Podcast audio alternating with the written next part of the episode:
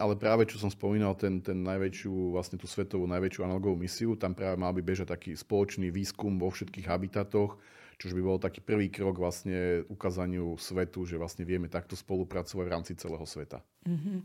A to je európsky projekt, alebo to je celosvetový? Celosvetový. celosvetový, celosvetový projekt. Tých habitátov na svete je zhruba tak asi do 10, eh, ktoré sú. Oni sú lokalizované v rôznych extrémnych podmienkach typu, že v jaskyniach, eh, na sopkách, eh, v rôznych bunkroch schované, alebo aj v polárnych oblastiach sa napríklad nachádzajú. Hej. Čiže tam ide o to, že naozaj, aby tam bol ten extrém.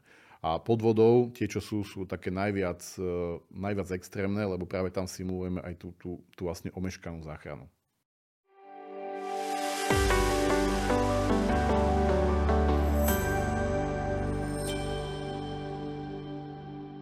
Dnes privítame zaujímavého hostia Miroslava Rozložníka, ktorý je business coach, expert na potápačskú medicínu, akvanaut, analogový astronaut a inštruktor potápania. Vítaj, Miro. Ďakujem Vítaj. za pozvanie. to bolo pomerne aj komplikované predstavenie, ale možno ešte, komplik- ešte to trošku skomplikujem, že si hydronaut, analogový astronaut, špecialista na, podvodný, na výskum e, projektov pod vodou, zodpovedný si za vykonávanie a odstraňovanie problémov na palube experimentov a si vlastne expert na... A vyštudoval si e, fyziológiu športu, a fyziológiu dýchania, fyziológiu potápania. Môžeš nám vlastne tak ľudskou rečou mm-hmm. povedať, že čo to znamená akvanaut, analogový astronaut, lebo je to ako veľmi veľmi sexy slova sú to, ale tak ako ľudský, že čo to je? No ono je to také celkom zaujímavé, že vlastne ja som vždy chcel byť e, kozmonautom, keď som bol dieťa. Uh, len v podstate, však viete, aká bola doba, to bolo také veľmi vzdialený sen a tak ďalej. Aj potom som vlastne začal nosiť okuliare a sa mi ten sen rozplynul. No ako dieťa, tak čo budete robiť ďalšie? No tak také, čo je najviac, také najviac atraktívne tak to bolo potápanie. No ja som začal vlastne potápať ako ročný, v podstate teraz mám viac ako 20 rokov praxe ako potápač a inštrutor potápania. A to potápanie, ktoré sa mi prepája celým životom, ako si spomínal, som ho vlastne vyštudoval, ehm, aj sa venujem aktívne ako inštrutor potápania, ako vedec, výskumník, tak ma vlastne prinieslo k tomu vesmíru. A prinieslo ma k tomu vesmíru tak, že vlastne som sa stal súčasťou projektu Hydronaut, čo sú vlastne také hlbinné habitaty, kde sa simuluje vesmír. Možno to zná také, zdá také zvláštne, že pod vodou vesmír, ale práve pod vodou my simulujeme e, tú nemožnosť záchrany. Keď ste vo vesmíre, tak vlastne sa neviete vrátiť domov, že bolí ma hlava, idem domov si lahnúť. Hej? Nedá sa to. Proste je to problém, je to otázka hodín, dní, niekedy možno aj rokov e, do tej adekvátnej záchrany. A práve to isté my vieme pod to vodou simulovať, kde vlastne my ako potápači, keď sa zanoríme v tom habitate do hĺbky, naše telo sa nasytí e, tým inertným plynom, v našom prípade je to dusík, a tým pádom ten výstup na hladinu nám trvá dlho. Trvá nám radovo niekoľko hodín. To znamená, keby sa stala hociaká banálna, banálny úraz, typu porežem sa, zlomím si nohu a podobne, tak vlastne nám to bude trvať niekoľko hodín na hladinu. A to má samozrejme nejaký psychologický dopad na toho jedinca. A práve po pod tou vodou sa, sa študuje vplyv takéhoto extrémneho prostredia jednak na jednotlivca, ale aj na funkčnosť celej tej posádky. Takže zase to potápanie ma prinieslo do vesmíru a v podstate posledných niekoľko rokov sa venujem aj vesmírnym aktivitám, som účastníkom rôznych vesmírnych projektov a tak. A to znie veľmi zaujímavo.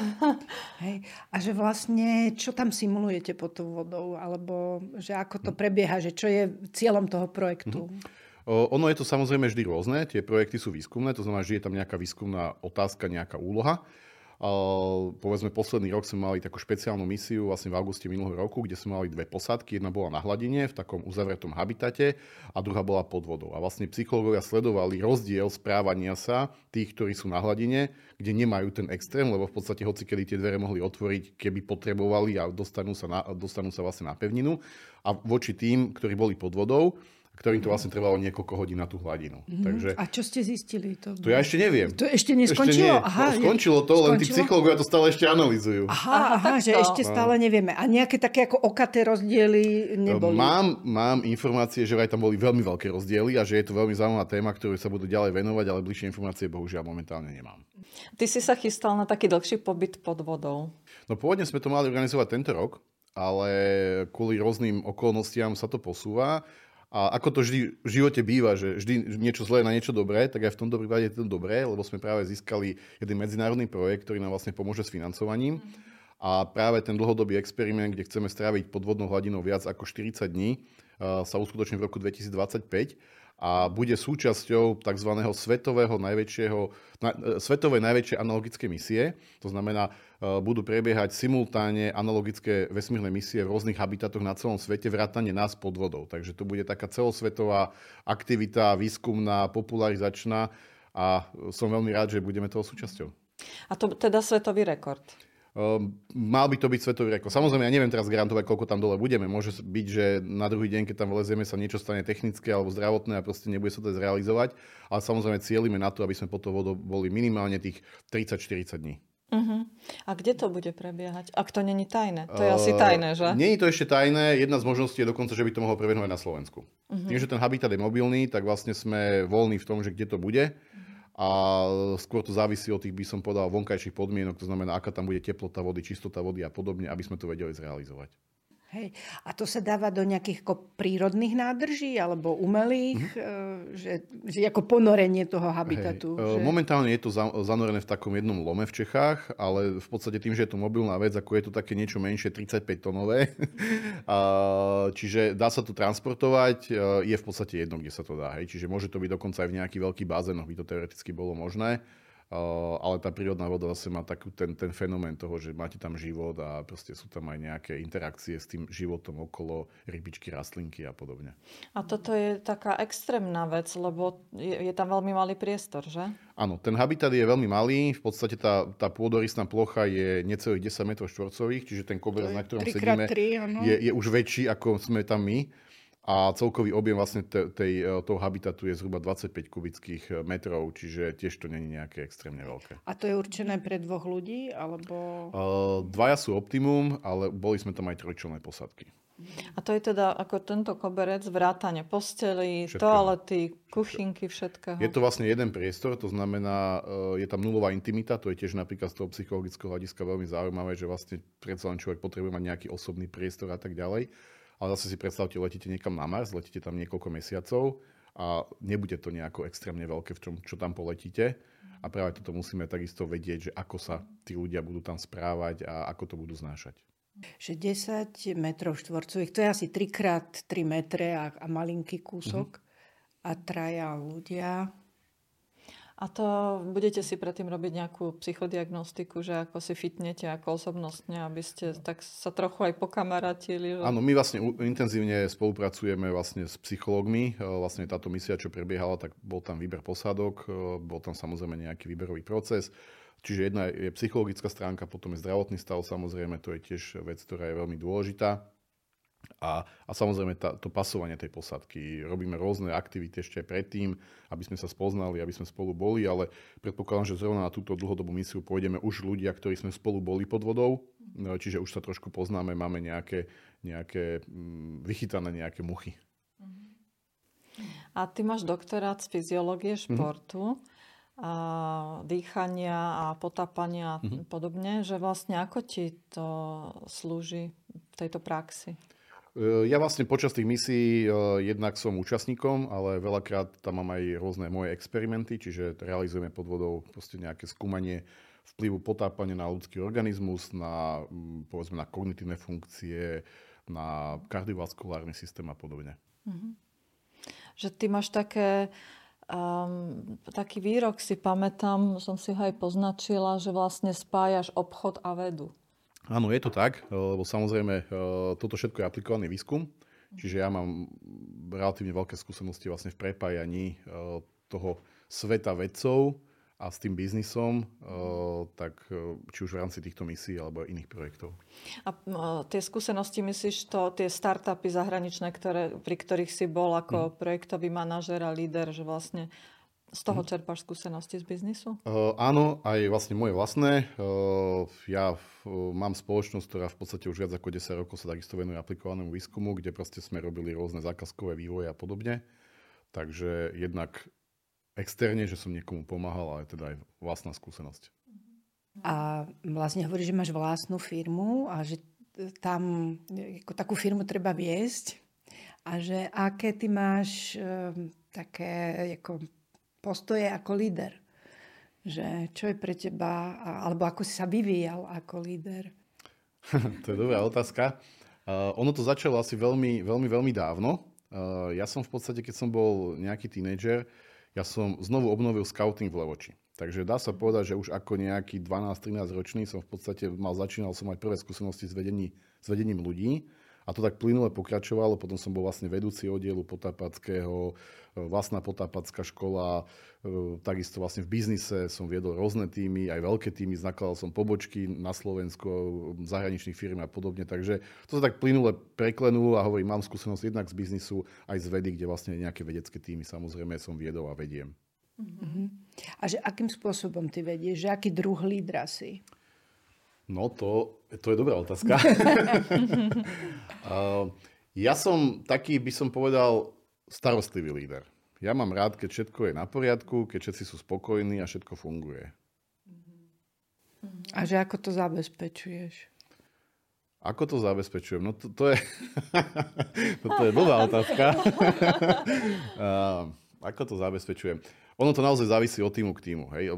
Niekedy mám tie týmy viacej vyspelé, niekedy menej vyspelé. Napríklad teraz e, mám nejaký tým, kde, kde sú v podstate len študenti a pomáham vlastne študentom, tak tam samozrejme tie očakávania sú niekde úplne inde a tá pomoc je úplne niekde inde, ako keď sme napríklad v takýchto projektoch, kde sme od seba závisli bytostne, ako, lebo ja v podstate v tom habitate, keby sa niečo stalo, tak ten človek vedľa mňa je jediný, ktorý vie mi pomôcť reálne lebo tá externá pomoc bude trvať nejaký čas. To znamená, keby ja som potreboval rýchlo nejakú pomoc, tak vlastne ja sa na toho človeka musím 100% spolahnúť a takisto on na mňa. Hej. Mm-hmm. Čiže že to je vlastne už... o život.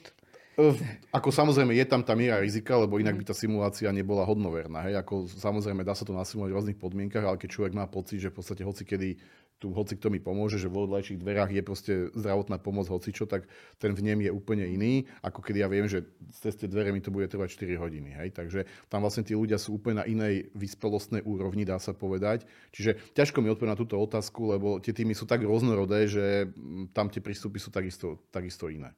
Uh-huh. A že vlastne, ak tomu teda správne rozumiem, že v čom je tá rôznorodosť, že v tých, kde sa musíte na seba spolahnuť, je to viacej kooperatívne a uh-huh s tými študentmi je to viacej tak, že toto ano. spravte. Hej, niekedy, niekedy naozaj musím byť direktívny, lebo tí ľudia plávajú, hej, povedzme, keď sú menej skúsení, uh, alebo keď je tam nejaká orientácia na výsledok a teda nejako nestíhame a podobne, tak tam človek musí byť trošku taký ako viacej, mm-hmm, na to dávať pozor, uh, na ten projektový manažment. A samozrejme v tých vyspelých tímoch, tak tam je to skôr o tom, že on také nejaké úsmerne nasmerovanie, nejaká spätná väzba a tí ľudia sú väčšinou samostatní a vedia, vedia fungovať sami sebe vedia ukočírovať, tak to poviem. A ty si e, bol vo výcviku business coachingu mm-hmm. a využívaš to nejak v praxi ako líder alebo mm-hmm. ako vedec? A ako Určite áno. Športovec? No, mm-hmm. Určite áno. E, v podstate, mm, keď som sa zamýšľal e, na tú otázku ešte predtým, lebo si mi ju dala predtým, tak, tak, som, e, tak som mal na to priestor a ja som si uvedomil, že vlastne mne business coaching pomohol v takých dvoch, možno troch úrovniach. Prvá je voči sebe samému, voči mne to si možno pamätáte z toho coachingu, ja som dosť taký seba koučovací typ, že mne stačí mm-hmm. len ťuknúť a ja mm-hmm. potom idem. A práve e, tá formulácia tých otázok alebo tá postupnosť tých krokov aj mne pomáha sám seba ukočírovať. Lebo asi to už aj počujete, vidíte, že ja som v podstate taký rýchly dynamický človek. Áno, áno. A ja sám seba musím nejakým spôsobom držať v nejakých rozumných hraniciach. Uh, ja niekedy sa prirovnám ako k žralokovi. Že ja som ako žralok, ktorý nesmie, lebo žralok neviem, či poznáte, ale žralok nesmie zastať. Keď zastane, tak sa udusí. A ja som presne taký áno. istý, že proste ja stále musím byť v pohybe. No a samozrejme ten pohyb musí človek nejako mať ukočírovaný. A však pohyb je život. Tak.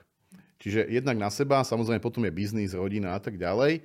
A teraz vlastne tá tretia oblasť, kde coaching e, dosť intenzívne zapájam, je vlastne vyvíjam, alebo sme pripravili taký špeciálny tréningový program, kde vlastne prepájam práve pobyt v týchto extrémnych podmienkách s osobnostným rozvojom. Perfektné. Tak to je niečo podobné, ako robil Zolodemian, keď chodil po horách a spojil to s coachingom, tak ty zase z tohto. A vidím, že tam máš aj Mironaut. To je, tvoja... to, je vlastne, to je vlastne názov uh, mojej potápackej školy, uh, Mironaut, Mironaut Diving. Uh, je to vlastne moja obchodná značka, po ktorom teraz vlastne budem všetky aktivity uskutočňovať. Uh-huh. A ty teda s tým osobným rozvojom, to bude nejaký, nejako, že si č- človek urobí osobný plán uh-huh. a potom ho tam zavrieš niekde, alebo do, do toho habitatu? Uh-huh na deň? Uh, vlastne mám, mám také, uh, ten program, ktorý vyvíjame, má také dve úrovne. Uh, jeden, jedna vetva je zacielená vlastne na, na človeka, na jedinca. Ten program sa vlastne odolný líder. To znamená, ak by som ja vedel niekoho viesť a proste bol efektívny, musím ja seba mať usporiadaného, viem, ako sa správam, nejakým spôsobom vedieť seba zmanéžovať.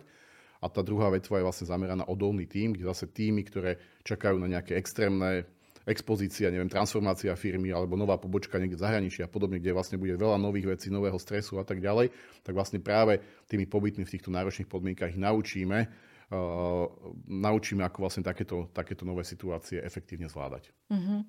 A aj e, pre lídrov máte teda niečo také, mm. že mhm. vlastne ako oni majú pod tlakom, stresom v mm. extrémnejších podmienkach sa o seba postarať? Mm. Práve e, v týchto dňoch e, vlastne otváram nový kurz, ktorý sa volá Odolný líder, kde vlastne je tu taká unikátne prepojenie potápania osobnostného rozvoja, kde sa ľudia vlastne naučia pracovať pod veľkým stresom v dynamických podmienkach, v meniacich sa situáciách, v, v netradičných situáciách. Mm. A naozaj my pomocou simulácií to posunieme, dá sa povedať, do takého až mierne extrému by som povedal, ale potom človek, keď je v bežných štandardných životných situáciách, tak vlastne už má ako keby náskok, lebo už zažil niečo viac, a teraz ten bežný život je oveľa ľahší. Uh-huh. Tak to je podobné ako tie vojenské jednotky, keď vypustili niekde do terénu na pár dní bez jedla, bez vody, bez všetkého, aby sa postarali, uh-huh. tak vy vlastne robíte podobný projekt. Nie, niečo podobné, hovorím, v tomto oso- v tom odolnom líderovi to vlastne bude prostredníctvom potápania. A volá sa to odolný líder. Odolný líder alebo uh, resilient leader s tým, že vlastne ten kurz je určený pre c pozície, pre manažerov a pre ľudí, ktorí vlastne potrebujú efektívne pracovať pod veľkým stresom. A to ako bude online alebo osobne? Nie, toto bude vlastne osobný program. Približne tá dĺžka trvania bude okolo 7 až 10 dní. Mm s tým, že bude to vlastne face to face, to znamená nejaké menšie skupiny ľudí, ktoré budeme, e, ktoré vlastne pôjdu cez tento kurz. Kde sa ľudia o tom vedia dozvedieť? Na mojej stránke, alebo na našej stránke e, www.mironaut.sk No a keď ty takéto testy vymýšľaš pre ľudí, ako seba zoceluješ? No práve seba zocelujem pobytom, e, alebo teda absolvovaní týchto simulovaných vesmírnych misií, lebo vlastne to je to, že tam je človek úplne mimo komfortu. Hej? To, je, to je tak mimo komfortná zóna, že už asi viac sa to nedá spraviť, lebo jednak žijete iný svet. E, my naozaj počas tých misií simulujeme nejaký príbeh. Hej? Napríklad, Aha, toto že leti, by ma zaujímalo. Že letíme, Áno, že, že ten Mars, príbeh, že čo... pristaneme alebo niečo Aha. podobné. Hej? Napríklad vrátim sa k tej poslednej misii, čo sme mali vlastne v projekte Hydronaut, tak tam boli dva týmy, ktoré vlastne leteli na mesiac.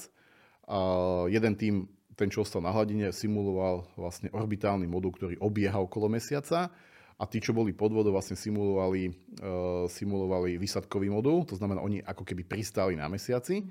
A e, ten dej sa samozrejme vyvíjal. Hej, tí, čo pristáli na mesiaci, tak vlastne ako keby pristáli, proste tie denné, denné režim, denný režim sa tomu prispôsobil a následne tam mali rôzne úlohy. Aj vystúpili? Alebo... Uh, dopoviem. No. Uh, vlastne, vlastne, keď oni pristali, tak išli ako zbierať vzorky a mali na to drona. Taký, taký vlastne program, kde vlastne pod, oni boli v tom habitate a počítačom ovládali drona, ktorým proste mali niekam letieť, niečo zobrať a havarovali. No a potom následne vlastne ten program sa tak zmenil, že oni vlastne museli spraviť tzv. výstup do voľného priestoru. A to bolo plánované, že havarujú? Alebo... Nie, to bolo neplánované. Čiže aj, ten, aj pre nás, wow, akože tí, čo to organizujeme, je to, je to dynamické. Takže vlastne my sme ten program adoptovali tak, že vlastne oni museli vystúpiť do voľného priestoru a ísť dohľadať zbytky toho drona, odobrať tie vzorky, čo on vlastne odobral, zobrať ich naspäť do habitatu a tam s nimi spraviť nejaký výskum. Hej? Takže e, žijete vlastne úplne iný príbeh a samozrejme úplne v iných podmienkach. No a ako to ľudia prežívajú, keď takto ako sú vystavení takému 7-dňovému alebo 10-dňovému vypetiu? Ono je to veľmi individuálne. Samozrejme, už bavíme sa o ľuďoch, ktorí majú nejaký, prešli nejakým predvýberom. Hej? To znamená, že nie sú to úplne bežná populácia. Sú to ľudia, ktorí proste sú vybraní tak, aby to zvládli. Ale samozrejme sú tam rôzne psychologické fenomény. Hej? Napríklad je tam taký zaujímavý fenomén, ktorý sa deje a vlastne aj, aj v bežnom živote, a to je možno takéto približenie voči tomu bežnému životu, síce to žijeme pod vodou alebo v nejakých extrémnych podmienkach, ale naozaj to veľmi podobné tomu životu a vlastne zažívate taký fenomén troch štvrtín. Uh, ide o to, že vlastne keď ste v dĺžke projektu v troch štvrtinách, tak aj, aj keď sa vám darí, tak začnete byť strašne depresívny, negatívny a proste je to taký pokles nálady a zasiahne to celý tým, hej. Mm-hmm. A je, to je napríklad veľmi ťažké zvládnuť, lebo vlastne v tom bode sú všetci naraz nejakí takí akože nesvojí a proste chcú mať svoj priestor a už, už sa im to zdá, že sú tam dlho a ešte do toho konca je ďaleko. A tá fáza trvá nejaký čas, ona sa potom preklenia, už sa tešíte na ten koniec. Hej? Takže Uh, sú tam... Je to opakované, že, že deje to, to, sa to, to pravidelne? To sa deje vlastne, keď človek ide napríklad niekde sa vysťahuje do zahraničia a podobne, tak vždy po nejakom čase mu dojde takáto depresia. Proste. A je to jedno, že ako veľká záťaž to je a ako veľmi idete mimo komfortnú zónu, stále je to teda efekt zhruba troch štvrtín. Je to, tých troch štvrtín je to zhruba mm. vždy takto. Áno. Pokiaľ človek vie, že, že kde je ten hej, koniec. Kde má koniec, samozrejme. Hej. Čiže keď ideme na nejaký 6-mesačný pobyt, tak po 4 mesiacoch začnete byť taký, že akože homesick, ako sa to hovorí. Hej že čo tam ešte zažívate? Mňa by toto akože zaujímalo, že nejaké pikošky z toho... Ja, je... tých pikošek je strašne veľa. No tak nie, niektoré výlov, tak, že, že, lebo ja neviem, jak sa mám spýtať, že, mm-hmm. že, tak, že aby som vylovila, lebo to je tak niečo zvláštne a nám také vzdialené, nám obyčajným smrteľníkom. Čo, čo pre mňa osobne bolo veľmi zaujímavé, keď ja som bol na jednej e, misii vlastne pred dvoma rokmi, tak bolo práve to, že ako sa viete na, naladiť na tú situáciu a odstrínuť sa od toho sveta na, na Zemi. My sme vlastne vtedy mali takú veľmi extrémnu misiu, lebo bola tam nízka teplota vnútri vlastne v habitate a naozaj sme neboli úplne ani zdravotne na tom v poriadku. Práve Koľko ko... tam bolo stupňov? Bolo tam 12 stupňov, ale 100% vlhkosť a naozaj to na nás malo veľmi, veľmi, veľmi veľký dopad a vlastne aj kvôli týmto veciam tá misia potom bola aj skrátená práve kvôli bezpečnosti posádky. Čiže to nie len o tej posádke, ale je to aj o, tej, o, tý, o tom povrchu, o tom um, centre riadenia tých misií, kde vlastne naozaj vy musíte robiť komplexné rozhodnutia a závisia od toho v podstate životy tých ľudí. Hej? Takže ono, to je naozaj to je veľmi, veľmi komplexná vec, e, ktorá, ktorá sa tam študuje. A e, vlastne my keď sme sa zanorili, tak vtedy to bol nejaký jún a vonku bolo asi 30 stupňov plus a proste sme vliezali do vody, úplne z nás tieklo, proste spotení.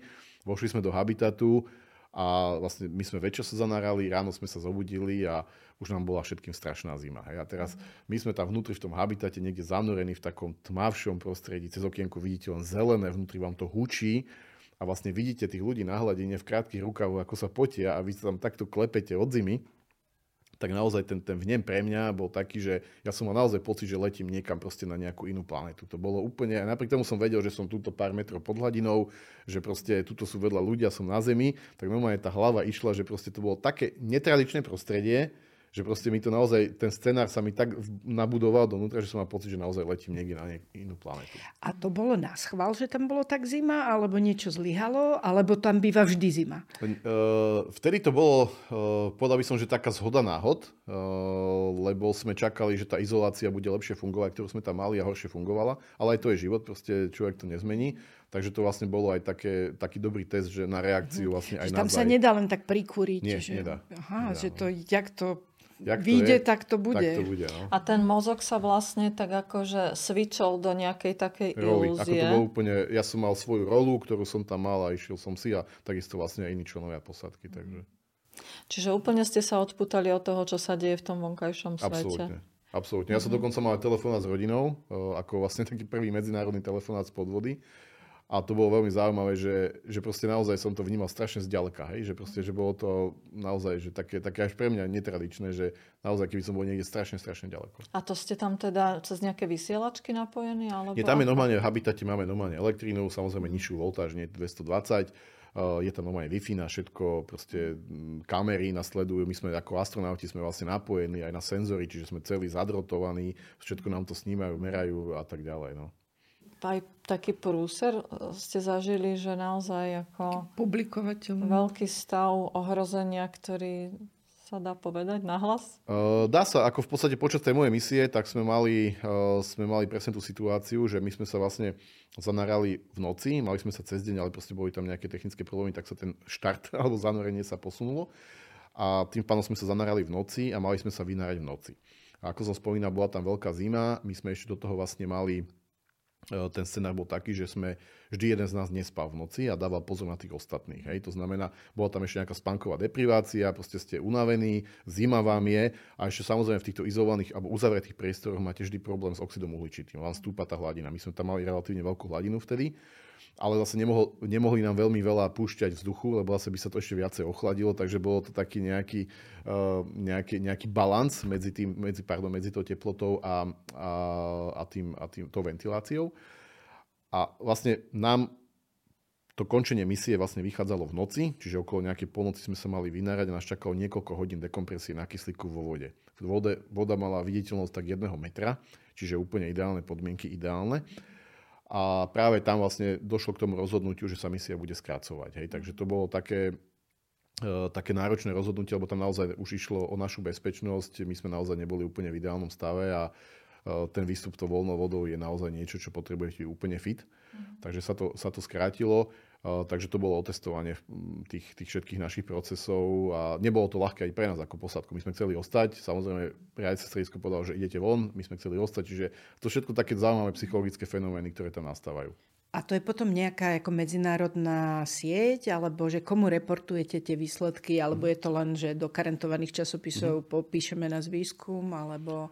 Že... väčšinou tie, tie výskumy sú robené vlastne viazané na, na jednotlivé habitaty, čiže väčšinou je to nejaké univerzity, ale aj firmy. Vlastne my dosť veľa sme mali produktov takých, že mm, vlastne potrebovali odskúšať tú funkčnosť v takýchto extrémnych podmienkách, tak vlastne sme tam mali nejaké, nejaké proste zariadenia, prístroje, ktoré sme testovali čiže na to sa napríklad to dá využiť. Hej. A vlastne tie, toto extrémne prostredie napríklad je, je použiteľné na to, že vlastne keď to absolvuje, toto zariadenie povedzme, alebo tá metóda, tak potom vlastne už e, tá cesta na to, aby to letelo do vesmíru je oveľa kratšia, ako keby ste to testovali niekde proste v iných prostrediach. Hej, takže... Vlastne teda všetky tieto pokusy v tých habitátoch mm-hmm. sú súčasťou nejakého jedného väčšieho vesmírneho projektu, alebo... Uh, nie, je to viac menej individuálne, ale práve čo som spomínal, ten, ten najväčšiu, vlastne tú svetovú najväčšiu analogovú misiu, tam práve mal by bežať taký spoločný výskum vo všetkých habitatoch, čo by bol taký prvý krok vlastne ukázaniu svetu, že vlastne vieme takto spolupracovať v rámci celého sveta. Uh-huh. A to je európsky projekt, alebo to je celosvetový? Celosvetový. celosvetový, celosvetový projekt. Tých habitátov na svete je zhruba tak asi do 10, eh, ktoré sú. Oni sú lokalizované v rôznych extrémnych podmienkach typu, že v jaskyniach, eh, na sopkách, eh, v rôznych bunkroch schované alebo aj v polárnych oblastiach sa napríklad nachádzajú. Hej. Čiže tam ide o to, že naozaj, aby tam bol ten extrém. A pod vodou tie, čo sú, sú také najviac, najviac extrémne, lebo práve tam simulujeme aj tú, tú, tú vlastne omeškanú záchranu. Ja by som sa vrátila mm. ešte k tomu coachingu. Okay. Ty, ty si u nás študoval coaching. Um, že v čom, ako ti to pomáha v práci, alebo či to vôbec využívaš, ako, ty si hovoril, že sám seba pokoučujem, mm-hmm. že, že mi to pomáha usporiadať myšlienky, ale že či ti to pomáha aj s inými ľuďmi, alebo mm-hmm. že ako, ako to používaš v praxi, ak teda vôbec. Používam to v podstate, ako som spomínal, jednak, jednak pre seba, jednak aj pre moje týmy niekedy, lebo závisí od toho luxusu času, by som povedal. Hej. Tam je to vždy coaching, ja vnímam v kontexte času. Ak sa musím rozhodnúť do pár sekúnd, tak, tak tam veľmi priestor, veľmi priestor to nie nemám. Je téma na coaching. Hej, tam, tam asi, sa asi ďaleko nedostaneme, ale keď máme ten luxus toho času, že naozaj môžeme to nejako premyslieť a vyladiť, alebo teda ako, ako týmy, tak dosť často využívam tie metódy v rámci týmu, že keď potrebujeme niečo uh, si nejako nastaviť, nejaké, nejaké všeobecné naše Eh, povedomie, že sa všetci na tom potrebujeme nejako zhodnúť, tak mm. je to, eh, tam to využívam. Samozrejme tými, ktoré iné vediem, tak tam je to skôr taký ten manažerský coaching, by som povedal. A samozrejme robím aj coaching vlastne ako externe, čiže keď má niekto záujem. Ale tam sa skôr zameriam na to, že naozaj na ten pobyt mimo komfortnej zóny, kde ja mám tú skúsenosť a viem, ako je to ťažké spraviť tú zmenu alebo, alebo proste byť, byť, byť, spraviť ten krok tej zmene. Hej? Mm. Takže tam uh, mám rád takých ľudí, čo vlastne sa chcú nejakým spôsobom ďalej vyvíjať, rozvíjať a tam to väčšinou prepájam, že coaching aj nejaký takýto, by som povedal, že mentoring možno, hej, uh, takže, takže takto. A robíš coaching alebo mentor coaching pre potápačov? Nie, toto vlastne robím pre bežných ľudí, keď to môžem povedať. Uh, v podstate neviem, že potápačov som asi nekoučoval. A nejakých športovcov? Športovcov vlastne koučujem moje deti. Uh, oni sú, síce sú mladí, ale sú relatívne úspešní, mm-hmm. takže vlastne im pomáham napredovať. A tam, tam naozaj je to veľmi efektívne, lebo tam vidím tie otázky, aký majú dopad a naozaj vyvolajú veľké, mm-hmm. veľké vnútorné procesy, dalo by sa povedať. A veľakrát aj to pomohlo vlastne, aby dosiahli ten výsledok, že som ich vlastne počas cesty autom, aj keď teda som šoferoval, ale proste tými niektorými e, postupmi a otázkami som ich tak na, namotivoval, navnadil, naladil, že vlastne dosiahli to, čo chceli dosiahnuť. Takže taký utajený coaching, že zaš, Áno, že ako robím vám šoféra a občas sa niečo spýtam. Tak, tak, tak, tak. Hej, že ja som sa pýtala kvôli tomu, že či teda v prostredí športu vlastne nejakým spôsobom ten coaching sa, sa dá uchopiť ja si aj... myslím, že určite áno, však aj v zahraničí to funguje, vlastne aj títo veľkí vrcholoví športovci všetci majú nejakého svojho mentálneho kouča a ja to teda vidím aj na sebe, preto aj ten seba coaching, ale aj na tých mojich deťoch e, je naozaj to, že ten človek e, sa naozaj potrebuje nafokusovať hej, na, na, tú svoju nejakú, nejakú, na ten svoj výstup a niekedy sa stane, že proste nemá deň, nemá niečo a proste potrebuje takú, tak, tak tými otázkami sa tak nejako lepšie naladiť a znovu si tak nejako ustaliť v tej hlave a podobne. Takže tam ja vidím veľký potenciál. Mm-hmm, lebo preto ma to napadlo, lebo e, som počula, že jachtári napríklad, keď sa dostávajú do krízových mhm. situácií mm-hmm. keď máš aj akože sa trafiť a nerozbiť no. jachtu medzi tie uh, tie dve lode, tak vlastne oni, oni tiež ako dostávajú nejaký taký mm-hmm. coaching. Je to mentálny coaching, ale pre športovcov, že či ty nejak ako s tými potapačmi uvažuješ do budúcna aj týmto smerom? Mm-hmm. Zatiaľ, zatiaľ nie, lebo ono to potápanie je také uh, zvláštne, lebo bežné potápanie je vlastne, dá sa povedať, rekreačná aktivita. Hej, to za, voľnočasová, je to taká zábavná vec a kde človek málo kedy má nejakú nejaký vyslovene cieľ typu, že proste budem sa potápať najhlbšie, najlepšie niečo, že väčšinou je to spojené s takou, ako je to v podstate športová aktivita. Idem sa kochať. Ide, ide, idem si zabehať, idem si zapotápať, proste má to tento rozmer, takže tam väčšinou nie sú nejaké veľké ako potreby nejakým spôsobom to vyladiť. Ale samozrejme to, čo my robíme, je niečo úplne iné, kde naozaj musíme byť nejako viacej zafokusovaní a efektívni.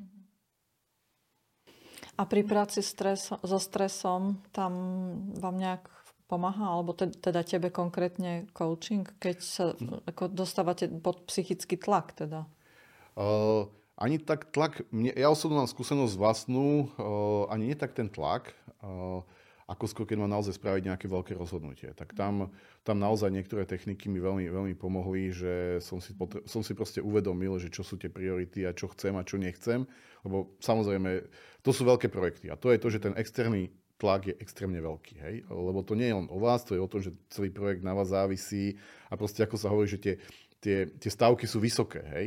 A teraz to ustať v rámci seba, eh, aby človek sa nedostal do tej roviny, že ide mimo tej bezpečnej zóny a práve on paradoxne môže byť tým najslabším prvkom toho celého práve kvôli tomu, že nevie povedať nie, ale zase viem, že keď poviem nie, tak narobí to strašne veľa ďalších komplikácií, ktoré sa musia riešiť, napríklad nemusí byť na to zrovna čas. Čiže to sú také veľmi vážne komplexné rozhodnutia v veľmi krátkom čase väčšinou, a tak tam osobne mne, mne coaching veľmi pomohol. To sa mi tak zdá, že ako keby pre teba bola extrémnejšia situácia rozhodovať o medzinárodných projektoch a, a, a vedeckých výskumných veciach, ako byť pod vodou, neviem, koľko času v extrémnych podmienkach pod fyziologicko-psychologickým tlakom, kde sa vlastne len samo seba staráš. Že ako keby tá, tá zodpovednosť za tých ľudí a to mhm. všetko mm-hmm. je pre teba väčšia záťaž ako tieto extrémne projekty alebo zážitky. môže byť. No. Po to vodou hovorím, po to vodou je to iné. E, samozrejme v habitate sme len zavretí v nejakom priestore ale keď sa človek potápa, tak tam je ďalšie veci, fej, že tam napríklad je veľmi limitovaná komunikácia. My pod vodou komunikujeme len signálmi, čiže tam človek sa nevie veľmi vyrozprávať, takže tam je to aj o tých myšlienkách a e, naozaj tam človek musí byť veľmi, veľmi efektívny. A preto vlastne som aj vytvoril ten tréningový program, kde práve ja vnímam za tých mojich fakt, že niekoľko dekád praxe a bytia v rôznych podmienkach, v rôznych situáciách, som tam práve našiel tie, tie, tie výhody toho, že ako to transformovať aj pre tých e, nazvem to, že bežných ľudí, hej, ktorí uh, žijú v, v iných sférach, ale vedia sa tam naučiť práve to, čo je potrebné pre ten ich, ich život. A ty ich teda ponoríš, tých manažérov? My, my budeme robiť, bude, bude, bude tam potápanie, bude, bude kľúčovou súčasťou tohto prvého bloku, eh, toho odolného lídra. Zvažujem aj spraviť nejakú suchozemskú verziu v nejakých ďalších krokoch, len tam ešte tak som sa ďaleko nedostal. A samozrejme potom eh, tie skupiny budeme pravdepodobne robiť nejaké simulované misie vesmírne. Takže bude to aj pre tie týmy zaujímavé, že bude to vlastne taký uh, veľmi pokročili team building a naozaj team building spojený nielen s tým, že sa tí ľudia lepšie spoznajú, ale naozaj uh, budú oveľa efektívnejší v nejakých náročnejších situáciách.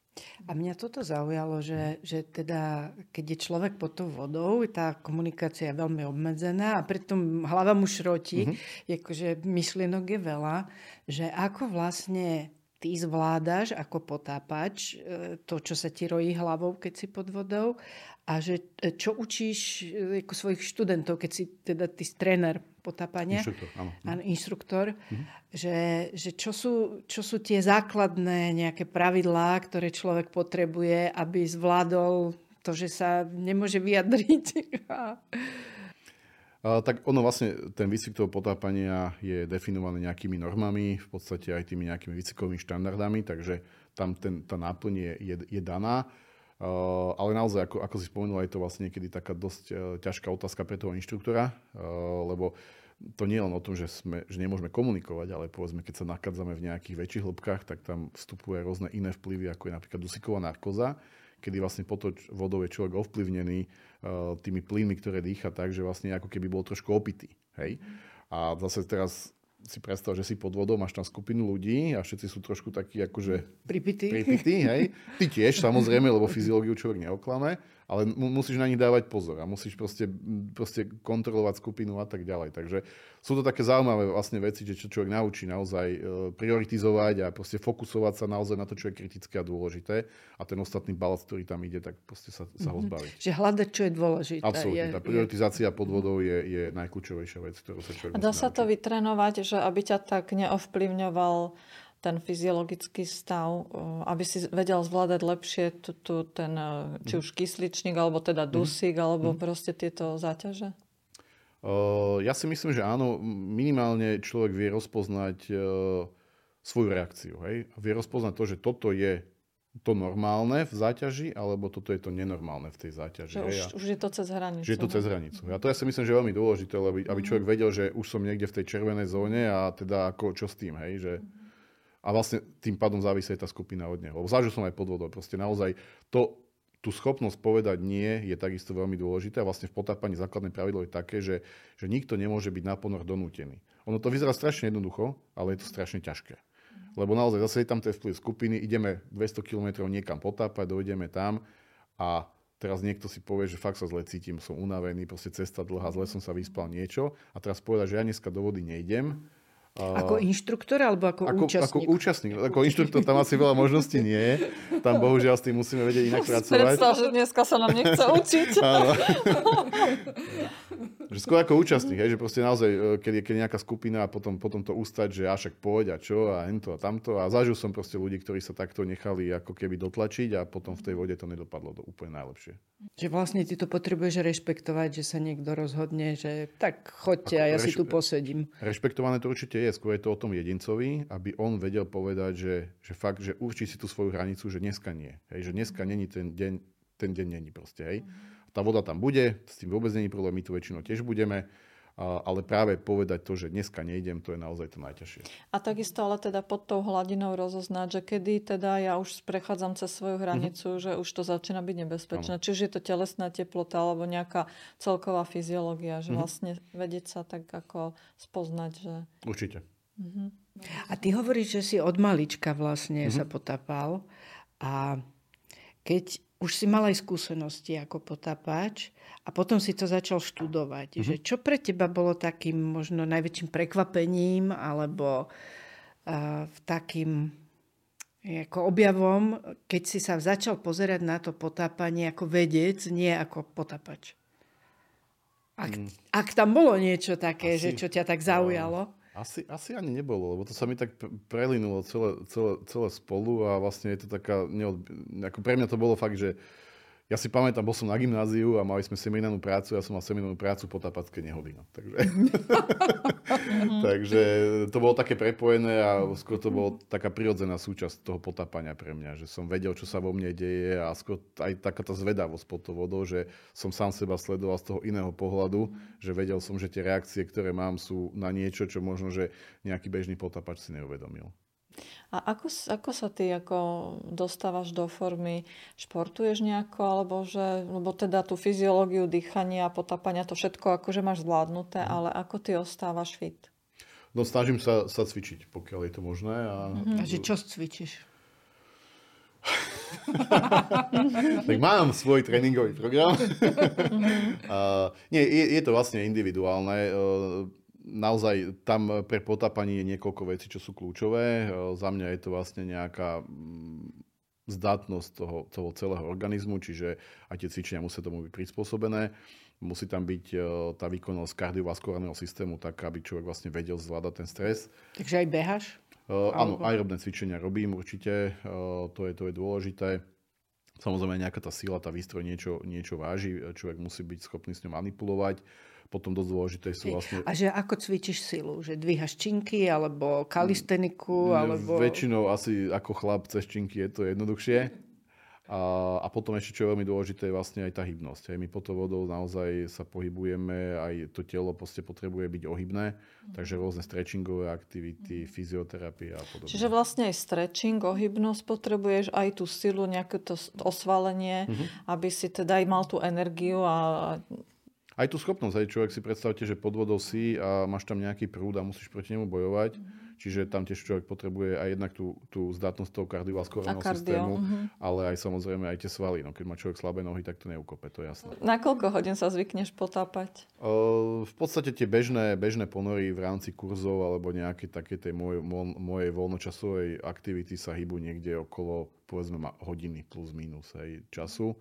Samozrejme to závisí od hĺbky, ten, máme na to nejaké postupy, nejaké tabulky, ktoré nám hovoria, že v akej hĺbke koľko času musíme byť, alebo teda môžeme byť a koľko času strávime na dekompresii a samozrejme potom je to taká, taká, taký ten obchod, že človek chce byť niekde sa ísť na niečo pozrieť, ale vie, že na tej dekompresii strávi možno, že väčší čas mhm. počas toho výstupu, ako bol v tej hĺbke, takže tam si to tiež musí nejakým spôsobom zvážiť, že či sa to oplatí a teda celú aj tú logistiku nejakým spôsobom naplánovať. Uh-huh. No my, čo sme teda na efektivitu zaťažení, tak my si to veľmi preratávame, že? okay. No. A čo bola tvoja najväčšia lekcia ako lídra? Že, pričom si sa najviac naučil?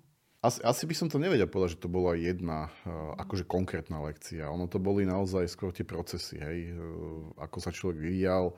Ja som v podstate začal manažovať ľudí nejaké väčšie skupiny, keď som mal nejakých 27-28 rokov, ak si dobre pamätám.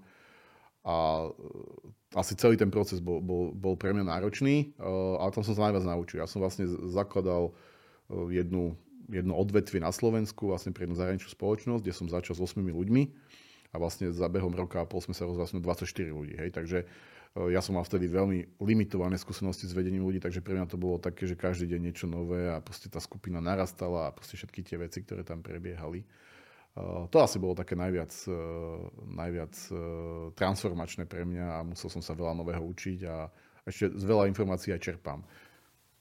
A, a čo ti najväčšiu radosť urobilo v tvojom, či už líderskom, potapackom živote alebo mhm. vedeckom? Mm-hmm.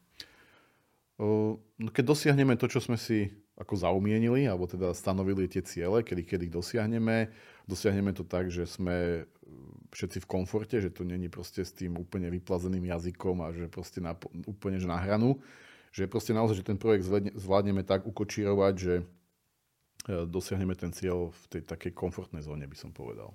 To je trošku taká filozofická. Keby si tak konkrétne spomenieš si na nejakú situáciu, že ktorá ťa tak ako naozaj že potešila, že toto je taký pamätný okamih. Uh, tam možno, že mám skúsenosť uh, z jednej expedície. Bol som vlastne pred niekoľkými rokmi pozvaný na jednu zahraničnú expedíciu do Grónska za polárny kruh, kde som vlastne viedol výskum pod vodou.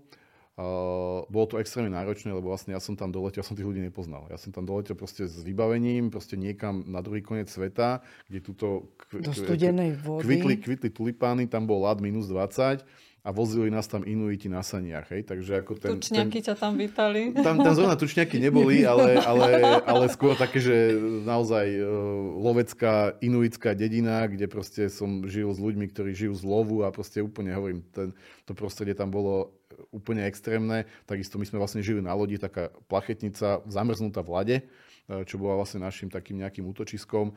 Takže zase úplne stiesnené priestory, žiaden osobný priestor. Ja som tam došiel, naraz som zdieľal kajutu, respektíve postel s niekým, koho som v podstate nepoznal, hej, uh, s ďalším potápačom, teda, aby som, aby, aby som to upresnil.